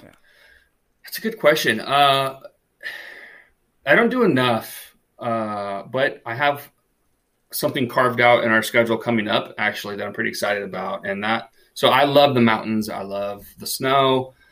I love to snowboard. I haven't snowboarded in three years, but I used I used to do it a lot. Uh, pre-marriage, pre-kids, pre-business, mm-hmm. right? Because a lot of things take over, right? Like uh, I, this is money and time that I don't need to be spending my energy on right now, right? Yada yada yada. But my wife actually, um, she's a great supporter, and she just we, we kind of were just talking the other night, and she's like, "Why don't you go up to Big Bear?" So we have a little mountain town here called Big Bear. I grew up going there. My parents had a cabin there. We have a cabin there now. Um, it's very near and dear to me, and that's kind of my reset. That's kind of where I get grounded a lot. So the drive up the mountain always helps me, uh, and then just getting up on the ski uh, at the ski resort and going up the chair, and I'm by myself and I'm in my own thoughts. That's where I really get grounded. Um, so I'm excited. Monday and Tuesday, I'll be up there doing that. Awesome. Um, which God bless my wife. She's like, I'll take care of the kid. I got it. Um, you know, go go do what you got to do. So that's a big one for me. Uh, when I don't always have that, jump in the car, cruise around, just me, my thoughts, maybe some music, maybe a podcast. Um, really, just kind of trying to ground myself and uh, reset back to where I know I need to be. Uh, yeah, that's kind of kind of all I can do right now. I feel like you know hey, that that works. Sometimes that's all you can do yeah. and all you need to do. What do you do? I, I, wish I could say like go hit the gym. Like no, I'm not hitting the gym. Right hey, good for you, man. That, that you know, I feel like everybody when I ask this question, they go with you know the gym or whatever, and sometimes I'd be lying to you if I said that. Yeah, and sometimes I feel like it's just no. Like that doesn't to me the gym is work. Like i'm doing work here. It's not necessarily um, a relaxing thing you know? And I, I understand the people that get feel that way but we're not all david goggins or jocko. Like like running is not something that's going to ground me. It'll make me feel shitty but not ground myself. Yeah, yeah i'll probably get injured. Dude, david goggins man he's another good one. He's a trip. Did you see um the the clip of him on rogan and he's Rogan has some other like little chubby fat guy, and the fat guy's like, "Hey, I brought you a cookie." To Goggin, he's like, "Hey, I brought you a cookie," and God is just like, "You're you're a big fat fuck. Like, I don't want your cookies. no. You're disgusting. You, you you like being fat?" And the guy's like, "Yeah." He's like, "You you are a fucking sick excuse for a man. You're fucking disgusting." Wow, no, I and didn't. The guy's like. I am what I am. It's pretty funny, actually. Yeah, yeah. It's funny. But that guy's happy. He's content being fat. I don't know.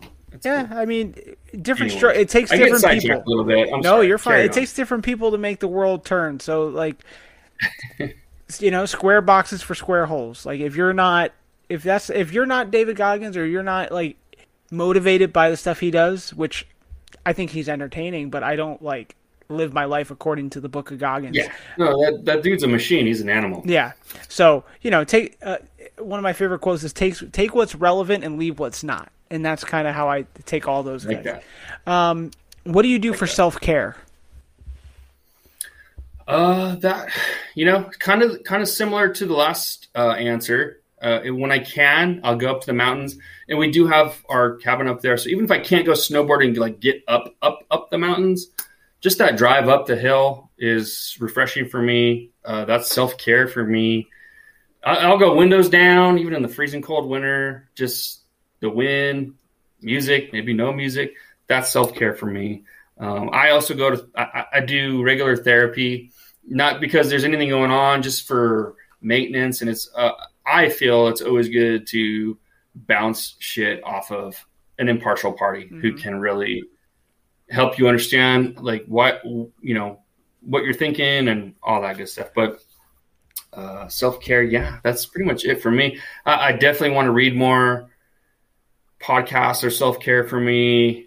You know, I walk the dogs and the kid in the morning, and I try to put on something uh, productive in my headphones mm-hmm. for that. Um, that's my self care, really. Those right are now. probably should do more. Those are all good ones, though, and I like the fact that you said that like therapy. There's nothing going on. I just like having that out there, and I I always tell people like the best time to go to therapy is when you're not in crisis. You know, like right build you know yes. build that relationship because first off, it takes a long time to trust the person you're talking to. So that way, yeah. when you are in crisis, you know that you can hit them up and go, "This is what's going on," or maybe you've already discussed tools to help along the way. And I, you know, I say it all the time, yeah. but to hear from someone not me is very refreshing.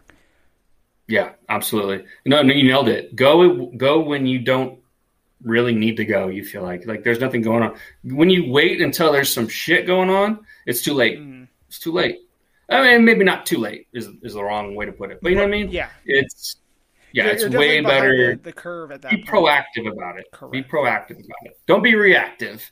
Right? We can all relate. Proactive, reactive. Mm-hmm. Yeah, absolutely. Be proactive. Would you open up an envelope with your death date written inside? Ooh, we're getting juicy here. Um, I don't think I would. I don't think I would. No, I'd, I'd be too anxious knowing that date, and then I'd probably just completely, uh, I'd go crazy. I, yeah, I don't know. I'd probably go to Vegas, spend all my money, drink all the booze. Mm. Yeah, I don't know. It'd be bad. Okay, I, I wouldn't like it. Would you be friends with yourself? Would I be friends with myself? Yeah, fuck yeah, yeah. That's a good question, though. Man, that's ooh, that's deep. Uh huh. Yeah. Uh, would you, you Yeah, I think I would. I think. Uh, oh. I think I'm I've gotten to the point where now I would. I think there was definitely some points in my life where I would be like, I don't want to be around that guy, and I've become the person who I would want to be with. Ooh, interesting. So, personal like growth. Personal Has anyone ever turned the tables and asked you these questions? Um, not all of them. A couple of them, when they get stumped, they're like, I don't know, man. What, what was your answer? What'd you say? Let oh. me see oh. your test. But um, but you know, sometimes. Um, Let me see that Scantron. Yeah, yeah, yeah. Oh yeah. Talk about cop tests, right? Um, what do you want from other people? What do I want from other people? Uh, just in general, or like in business and in life? Just generally or? speaking. Uh, I feel like you should always treat others how you want to be treated. You know, um, I feel like that's. I feel old saying it, but it's like, man, this younger generation, you know, bunch of fucking assholes that they have no self awareness and no empathy, and I don't know. I just like have empathy. Uh, just treat people how you want to be treated, how you'd want them to treat your parents or your grandmother or your kid. That's it. It's really simple, actually. You know, yeah. treat people how you want to be treated. Yeah, like you know, I feel like we overcomplicate life too much. It's not that difficult. Just be respectful, be nice. Yeah, you think, right? Yeah, yeah. Uh, what sort of impact are you looking to make, and how do you make it? Oh man. Uh definitely obviously we're big on supporting first responders. We we recognize who who holds shit down when the shit hits the fan, right? Who's who's running towards the danger, who's answering the calls, who's missing the soccer games and the Christmas mornings. Um what was the question?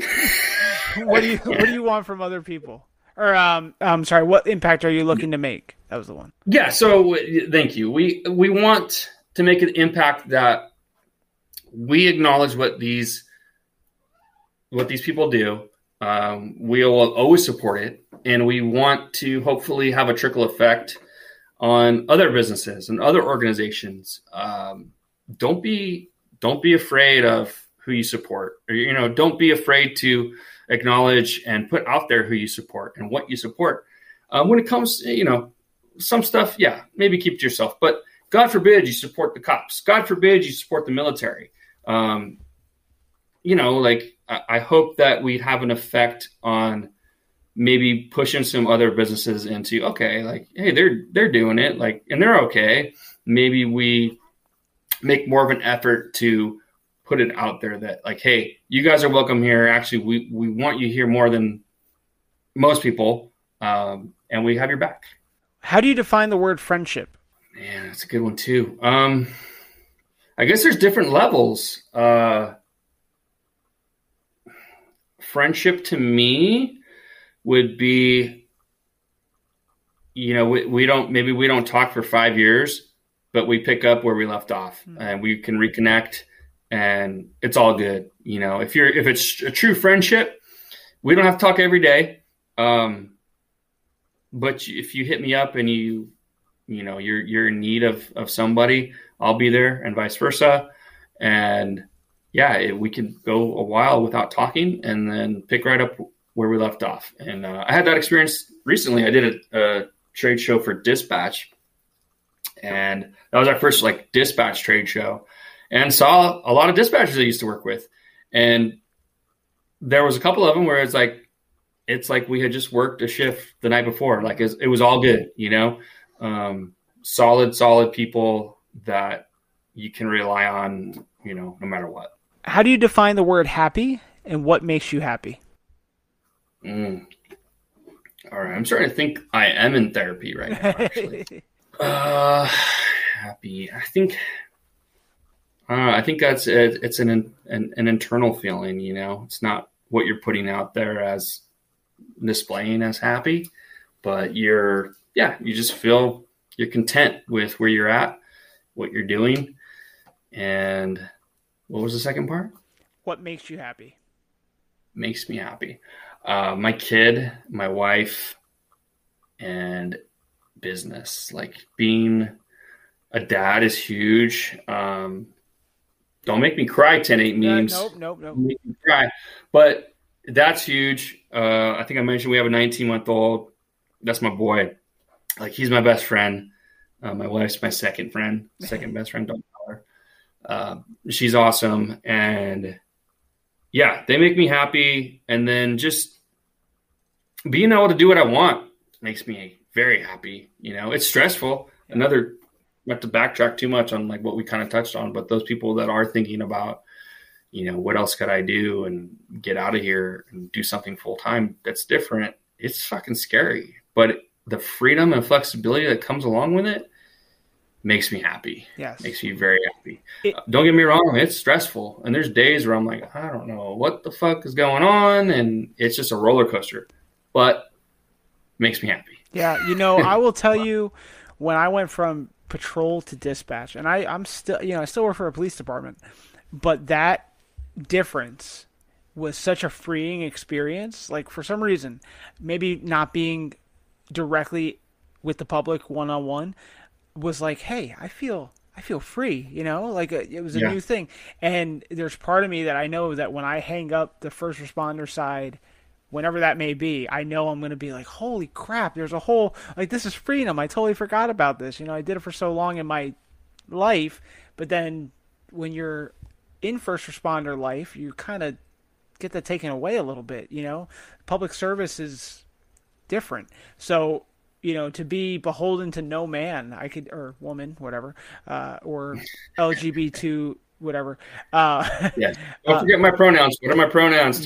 By the way, everybody, uh, Jon's pronouns are drink, drank, drunk. So don't you get them wrong. That's right. That's right.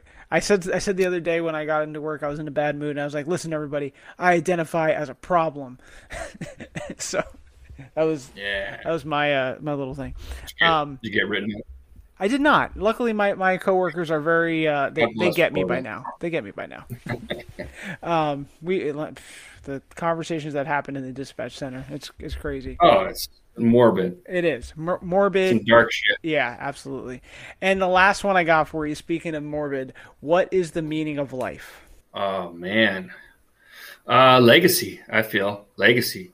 So, what are you leaving behind? What story are you leaving behind? Um, and now, being a parent, you know that's huge. I want to leave a, a strong legacy behind for my kid, or kids.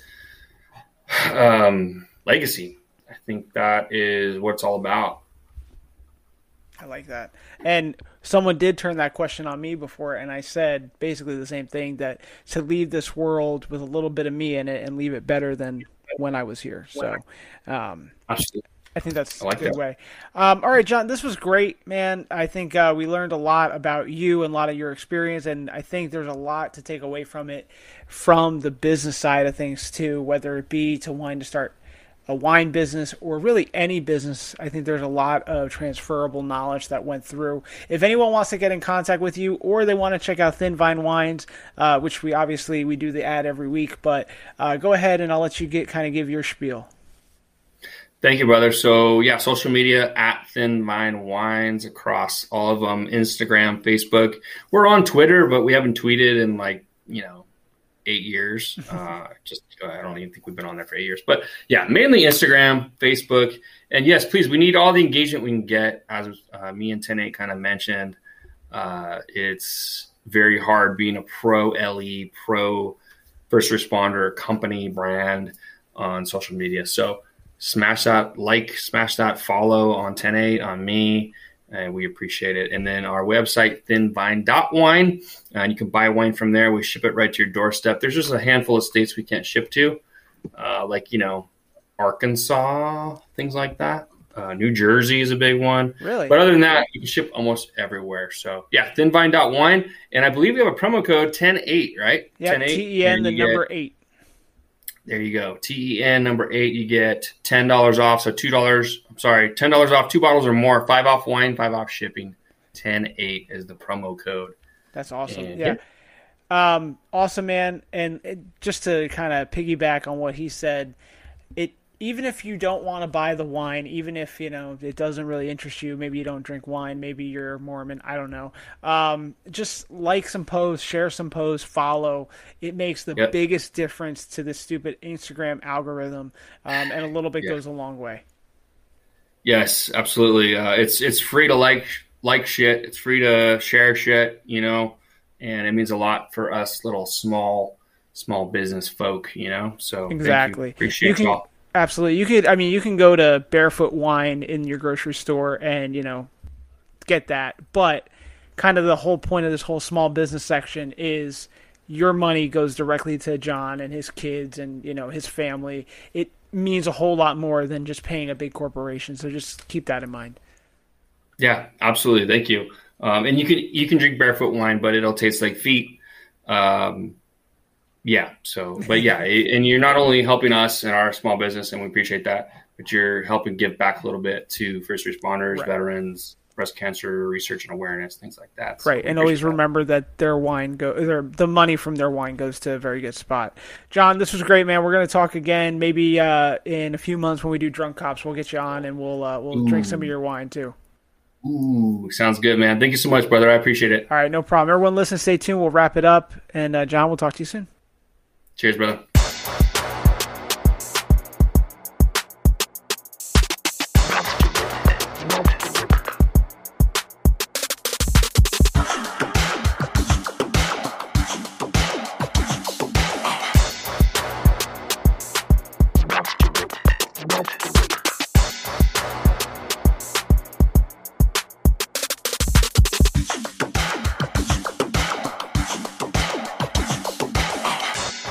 Once again, I know I said it in the beginning of the show, but go check out Thin Vine Wines and use code 108 TEN, the number 8, to get $10 off two or more bottles of wine. And if you do use my code, $2 from every bottle sold will be donated to the Resiliency Project, a nonprofit and friend of mine that uses its funds to help first responders get the help they need regarding mental wellness. So, in the end, it's all cyclical. Go check it out. And that's it. We're going to end today's show by sharing something I don't usually talk about, which is a police TV show. That's right. I really, I never talk about them because I frankly don't enjoy them. But I just finished finally The Wire, couple about a decade late, but uh, I've been working on it. I've been working on my first watch through for about three years now. Uh, when I first started the show, I was in a drug unit, and I stopped watching it because it was too realistic. It was it was frustrating how how spot on it was.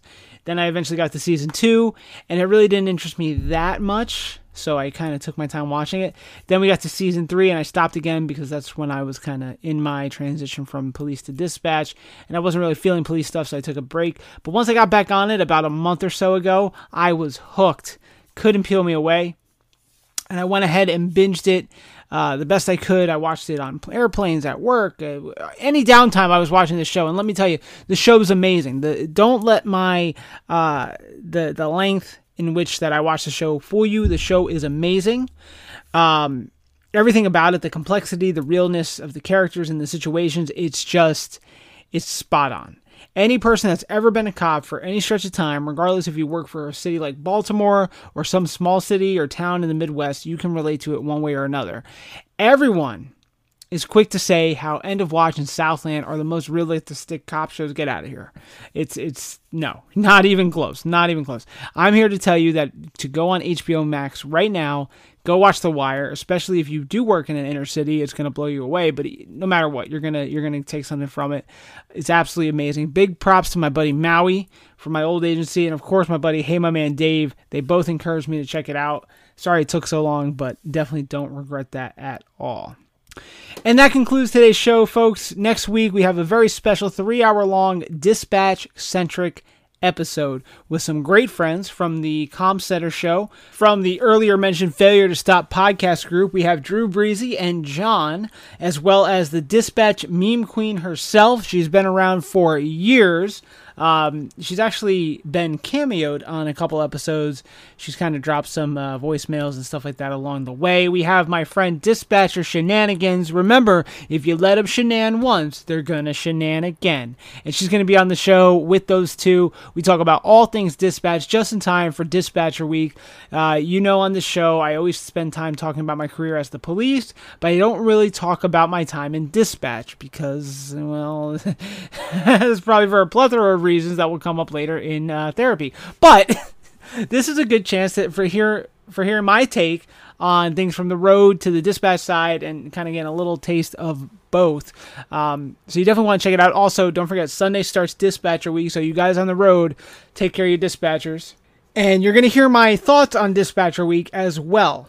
Um, so you know, you're it, it's it's good. If you work the road, if you work the room, uh, you're gonna you're gonna like what we have to say. Uh, I think it's a great episode, and you don't want to miss it. Later on down the pipe, we have a lot of great episodes coming soon. I just wrapped up the episode for two weeks from now, where we're gonna do our last piece in the dis. Or, I'm sorry, not dispatch. Uh, first responder business section. Uh, interrupted by dispatch because they always interrupt when we're going to a call for service, right? So when we're taking our meal, we're doing things we want to do, dispatch comes in. So yeah, um, but we have Brent from First Responder Coffee Company. He's coming in two weeks, so really good stuff. And I've got even better stuff coming down the pipe. We are nearing the end of season three, and uh, like I alluded in the opening, I can't tell you that I know where we go from here. So uh, I had ideas for season four, but I honestly don't know anymore. That said, stay tuned because if I already recorded the season opener for season four, and if I decide to just end the whole thing, it's going to be my series finale for season three or season and series finale. So you definitely want to check that out. My best episode to date, my best interview, biggest guest, whatever you want to say. Um, but I don't know. I mean, I might get out of this funk and say, hey, we got we got six more years of this or whatever. You know, unfortunately, and I said this earlier in a I was talking to my family like if you work for a company the company will tell you when things aren't working things aren't going your way and hey we have to change products or projects or whatever. I don't have that. It's literally just me. I'm sitting here in an empty house and that's it. You know I've got some supportive friends and family but at the end of the day I make the call. So I need to look at what we got going on so, all that being said, because I am here running this operation and I'm dealing with shit, I'm asking you humbly to please rate this show on Apple Podcasts or Spotify, review it on Apple Podcasts because you can't do it on Spotify for whatever reason. Share this episode with anyone you think might like it or might inter- might interest anybody, or just pick an episode and share it with people. Just you know, go on Instagram, grab one of my posts, and just share it. Um, and also check out my merch store, 10-8-memes.ecwid.com, or if you go to the Instagram, it's the link in my bio. Click the link tree. Someone told me that was too much work. Listen, if two clicks and a little bit of like reading to find out which thing to select is too much work, then you know what? Maybe maybe I should end this because this is just too fucking stupid. Um, go to ins- or go to the merch store. Help me out. Buy a shirt and some stickers. You can also use the code podcast. P O D C A S T at checkout and you get free shipping. I know it's not much, but it's something. It also lets me know that you're hearing me when I tell you these things. So that also helps me as well. Um, I'm going to be off Instagram for a bit, trying to work on myself, work on my chi or centering myself or whatever. So, um, that being said, I'm not going to be promoting anything. I'm not going to be on there. So while you're at it, go check out the 108 affiliates if you're not following them already. 108 Eats, 108 underscore eats. That's the food content. We got Punk Rock Cops, all one word. And of course, Jersey Boy Podcast. All of them on our, are on Instagram. Uh, check them out. Uh, we got fresh content for 108 Eats coming through. I've, I've got like two posts a week throughout the month of April set up. We've got new Punk Rock Cop episodes coming uh, probably in a few weeks. And maybe if I can get Frank on, we're going to record a Jersey Boy episode here soon. We never talked about when he came to visit three freaking months ago. Frank, if you're listening, I don't even know if you listen anymore. Uh, what the fuck, man? It's been three months. Get your life together. Let's go. Um, I think that's all I got to say, folks. Until next time. You got me until at least episode 40, so we'll see what goes on from there. Take care of each other, stay safe. Our closing song is Late Reply by Keep Flying. Take a listen to the lyrics because they the feels. Check them out at Keep Flying Band, all one word on Instagram, or just Keep Flying on Spotify and Apple Music. I'll see you guys later. 10 8 out.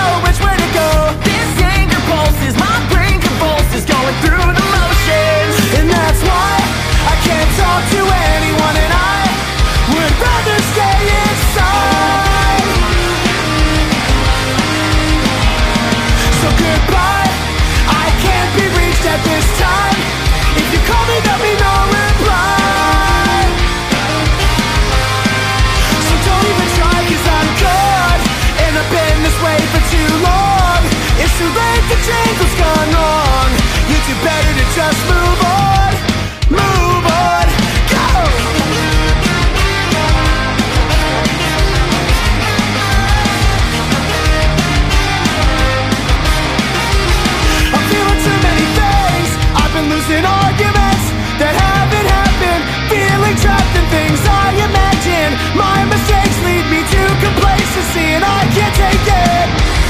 And I don't know what to do first. Good feels bad, bad feels worse.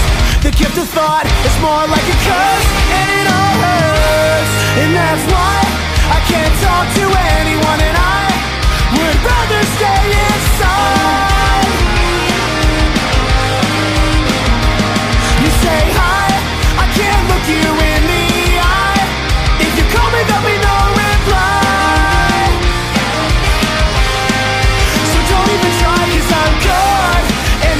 This way for too long.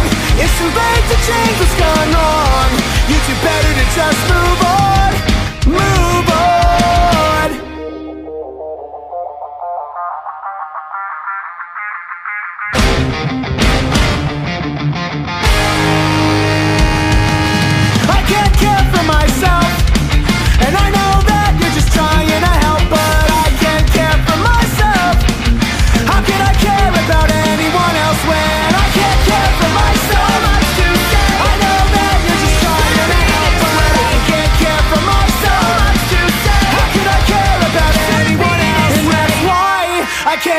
To anyone.